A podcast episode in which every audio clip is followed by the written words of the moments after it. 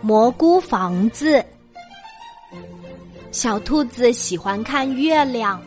夏天的晚上，小兔子常常躺在草地上，看着圆圆的或弯弯的月亮。但是，一个月里会有几天没有月亮，小兔子就躺在草地上看星星。这一天，小兔子。又躺在草地上看月亮，看着看着，他睡着了。忽然，天下起了雨，小兔子却一点儿也不知道。等他醒来，才发现自己浑身都湿透了，后来还得了感冒。小兔子想：怎么才能又躺着看天，又淋不到雨呢？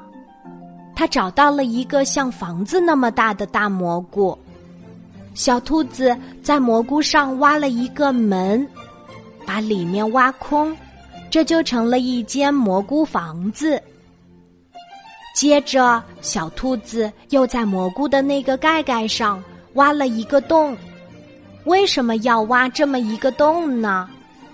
小兔子对自己说：“这是为了看星星和月亮。”现在，小兔子躺在屋子里，就能看见星星和月亮了。看着看着，小兔子睡着了。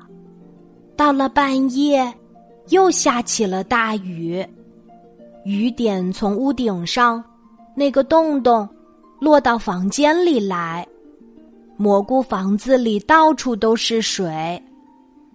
等雨停的时候。小兔子找来了一块大玻璃，盖在房顶上。现在，小兔子满意了。晴天的夜晚，能看月亮或星星；下雨天的夜晚，能听雨点儿打到玻璃上的声音。故事中的蘑菇房子是不是很有意思呢？小兔子真的非常的努力，在想办法解决一个又一个的问题。